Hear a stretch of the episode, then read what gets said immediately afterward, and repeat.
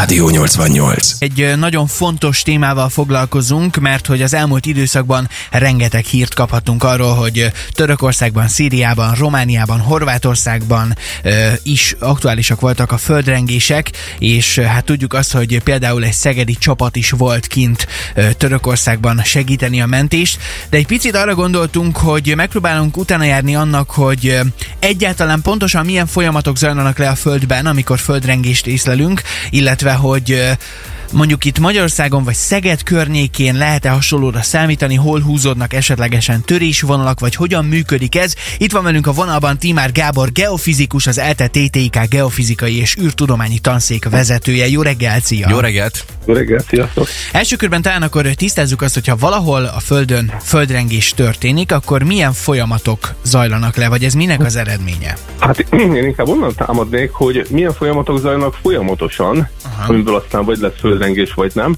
A Jégkorszak című filmet, annak a kontinensvándorlás című részét mindenki, vagy nagyon sokan látták, de azt most viccet félretéve, hogy a kontinensek vándorolnak, hogy nem ott voltak régen, mint ma. Ezt azért úgy nagyjából mindenki tudja, vagy ha nem, akkor most megtudta a rádióból. És ez a folyamat zajlik a szemünk előtt is. Ránézünk az Atlanti óceánra, akkor azt tudjuk, hogy a két partja egymástól évente két-három centiméter távolodik. Ezt tudjuk mérni gé pé es-ből. Tudjuk, hogy az óceán százötven millió éve nyílt föl, akkor egyszerűen elosztjuk ezt a távolságot a sebességgel, és kijön az idő. Tehát ezek a sebességek, ezek a folyamatok zajlanak a szemünk előtt. A Földünknek a legfelső része, amin a kontinensek, óceánok is elhelyezkednek, ezeknek kisebb darabokból áll, egymáshoz képest elmozdulnak, hajtja őket a Föld belső hőjének a, a kiérkezése. És ebben van az az erő, az az energia, ami aztán néha és helyenként földrengésekben szabadul föl. Nagyon sok esetben fog ez megtörténni. Bocsáss meg, Szalvágtól, nagyon sok esetben lehet olvasni olyanokat, hogy amikor egy-egy földrengés van, az bizonyos ilyen nukleális erősségekkel skálázzák. Nagyjából a legutóbbi törökországi földrengés az mekkora nukleális robbanásnak felelt volna meg? Igen, tehát hozzá lehet tenni, hogy, ezek, hogy ez mekkora atombombával ér föl, az az energia, ami ott kiszabadult, persze az atombombánál ez egy másodperc töredék alatt szabadul fel a földrengésnél, meg ezért eltart ez egy pár percig, egy ilyen egy-két-három percig, de azért ez a nagyobbak közé tartozott. Tehát a, ami most volt Törökországban, az a kísérleti atomrobbantások közül a nagyobbak közé tartozott, hát nem egy szárbomba, hát nem a, nem a legnagyobb, de azért bőven jóval több, mint a Hiroshima. Azt a mindenit. Félelmetes belegondolni, és abba is félelmetes belegondolni, hogy ugye nem is biztos, hogy mindenki tisztában van azzal, hogy ez a bizonyos Richter-skála, ami alapján nem is tudom, rangsorolják a földrengéseket, ez pontosan hogyan működik, és hogy körülbelül mi az a szám, amit, hogyha elér egy ilyen földrengés, akkor már esetleg érzékelhető is adott, adott helyszínen. Mert mi is olvastunk arról, hogy mondjuk néhány nappal ezelőtt, még azt hiszem február közepén Szegeden is volt egy egy és kettő közötti erősségű földrengés, amit senki nem észlelt. Mi lenne az a szám, amit már lehet, hogy észre is vennénk? Igen, hát az észlevehetőség skálázása, meg a Richter-skála az két külön skála, uh-huh. de kössük akkor őket össze. A Richter-skála az egy energiaskála. Tehát kifejezem azt, mint ahogy az előbb beszéltünk ezekről az atombombákról, hogy mekkora energia szabadul föl egy ilyen robbanásnál, megszámolom, hogy hány nulla van a, a, a számban, számértékben, ezt elosztom másfélre, és körülbelül ez lesz a Richter-skála. Ez azt jelenti, hogy egy négyes Richter-skálájú földrengésnél egy ötös Richter-skálájú rengés az harminckétszer erősebb, ugye másfél nagyságrend. Kettő különbség az már ezer különbséget, mert energiában. Aztán.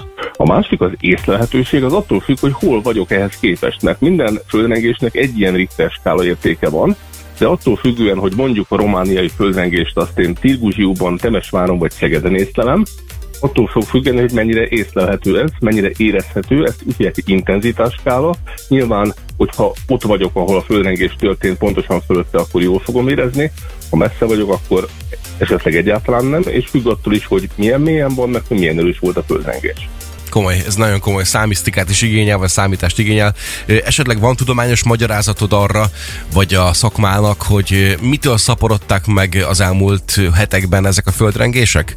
A Törökországtól kezdődően, és bezárólag például Olaszországig, ott is hallani lehetett, hogy volt valami. Hát az hagyján, és közben a Föld másik felén is azért zajlanak az események. Uh, igazából uh, ennek a gyakorisága nem nagyon változik.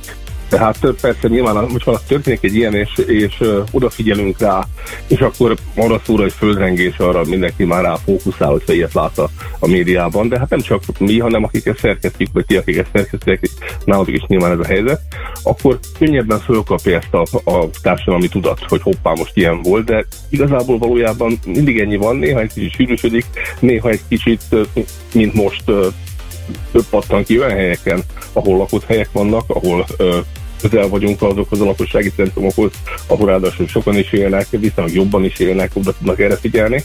Ö, azt pedig, hogyha ott az igazán sok ilyen történik, tehát a Csendes-óceán környékén, mondjuk Alaszkában, néptelen területeken, vagy ö, Chilében, Chilének szintén a lakatlan részein, hát ott meg tudjuk, hogy ott is van, mindig van, nem figyelünk oda rá ennyire.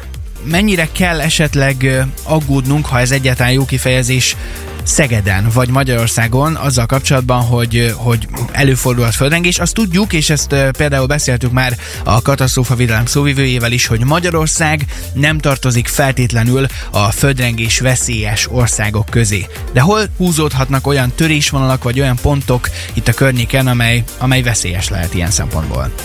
Igen, Magyarország kifejezetten egy átmeneti helyzetben van, tehát nem olyan veszélyeztetett, nem olyan veszélyeztetett, mint mondjuk Törökország vagy Olaszország egyes részei, de azért azt sem mondhatnánk, mint mondjuk Finországban vagy, vagy Oroszország középső részén, hogy ismeretlen fogalom a földrengés, mert azért van. Amivel kezdjük ezt a beszélgetést, hogy ahogy a, a kontinens vándorlás során ezek a lemezek, ezek a küldetlemezek mocorognak, nyilván a lemezek határain az egymáshoz képesti elmozdulás ott a legnagyobb, és ott pattannak ki a legnagyobb földrengések, mert ezektől mi azért viszonylag távol vagyunk.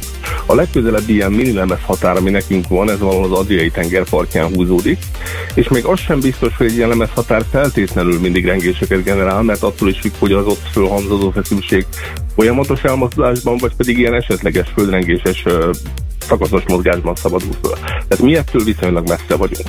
De azért vannak.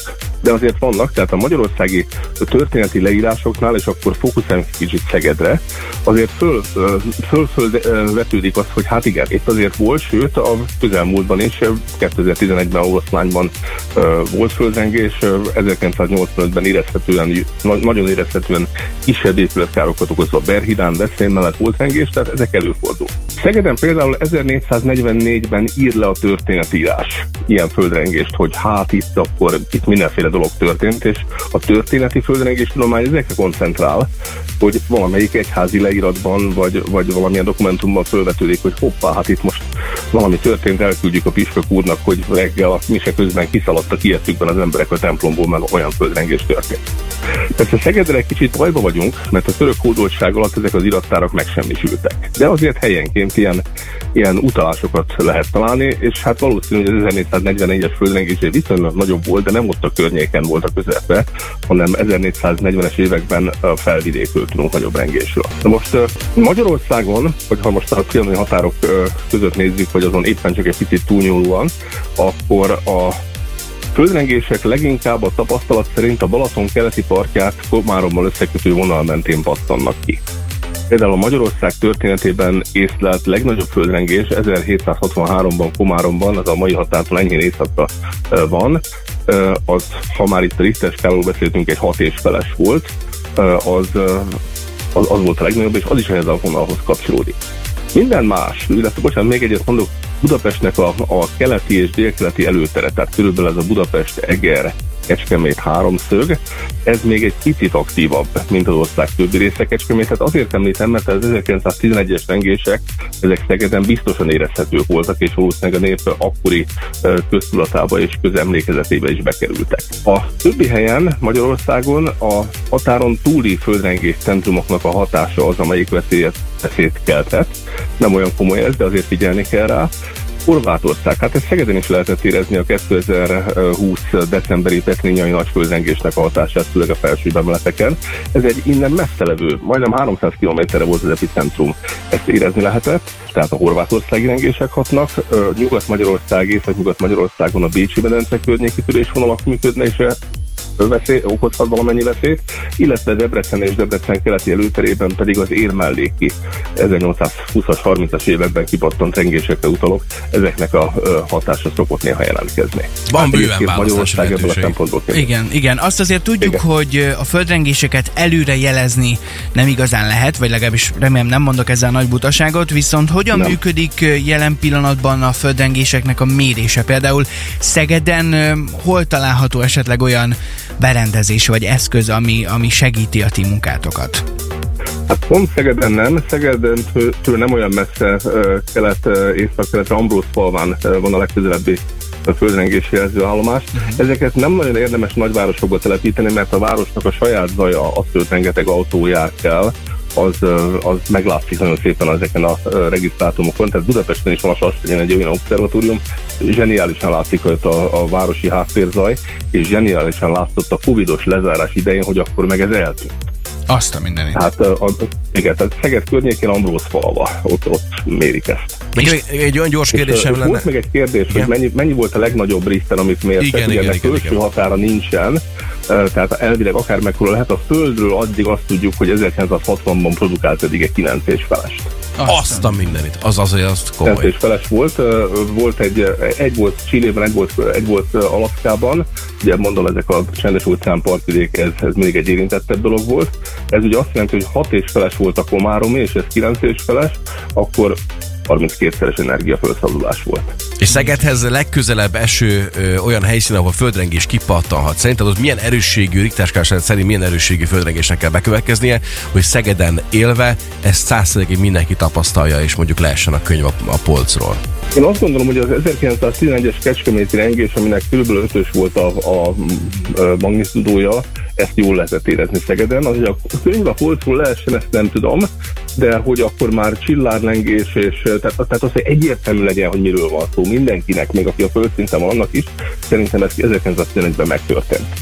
Nagyon reméljük, hogy mostanában nem fog, vagy legalábbis bízunk benne, és azért az természetesen egy jó jel, hogy, hogy alapvetően a katasztrófavédelemnek is az álláspontja az, hogy meg a tudománynak, hogy Magyarország nem tartozik a földrengés veszélyes országok közé, és persze mi sem szeretnénk semmilyen pánikot kelteni, de azt gondoltuk, hogy mégiscsak azért jó ezekkel a dolgokkal tisztában lenni és említeni róla néhány szót mindenképpen. Úgyhogy köszönjük szépen Tímár Gábornak. Még hadd mondjak, hogyha, hogyha bárki ilyennel talán bekövetkezik, ez amiről beszéltünk, hogy Kecskeméten megreng a föld és Szegeden mm-hmm. is észrevető, és így megijedünk. Magyarországon az épületomláshoz vezető rengés az nagyon-nagyon-nagyon ritka, de az, hogy valami olyan legyen, hogy leesik valami épületről, ez nem annyira. Mm-hmm. Hát ha ilyen helyzetben az épületen kívül vagyunk, menjünk el minél messzebb azoktól.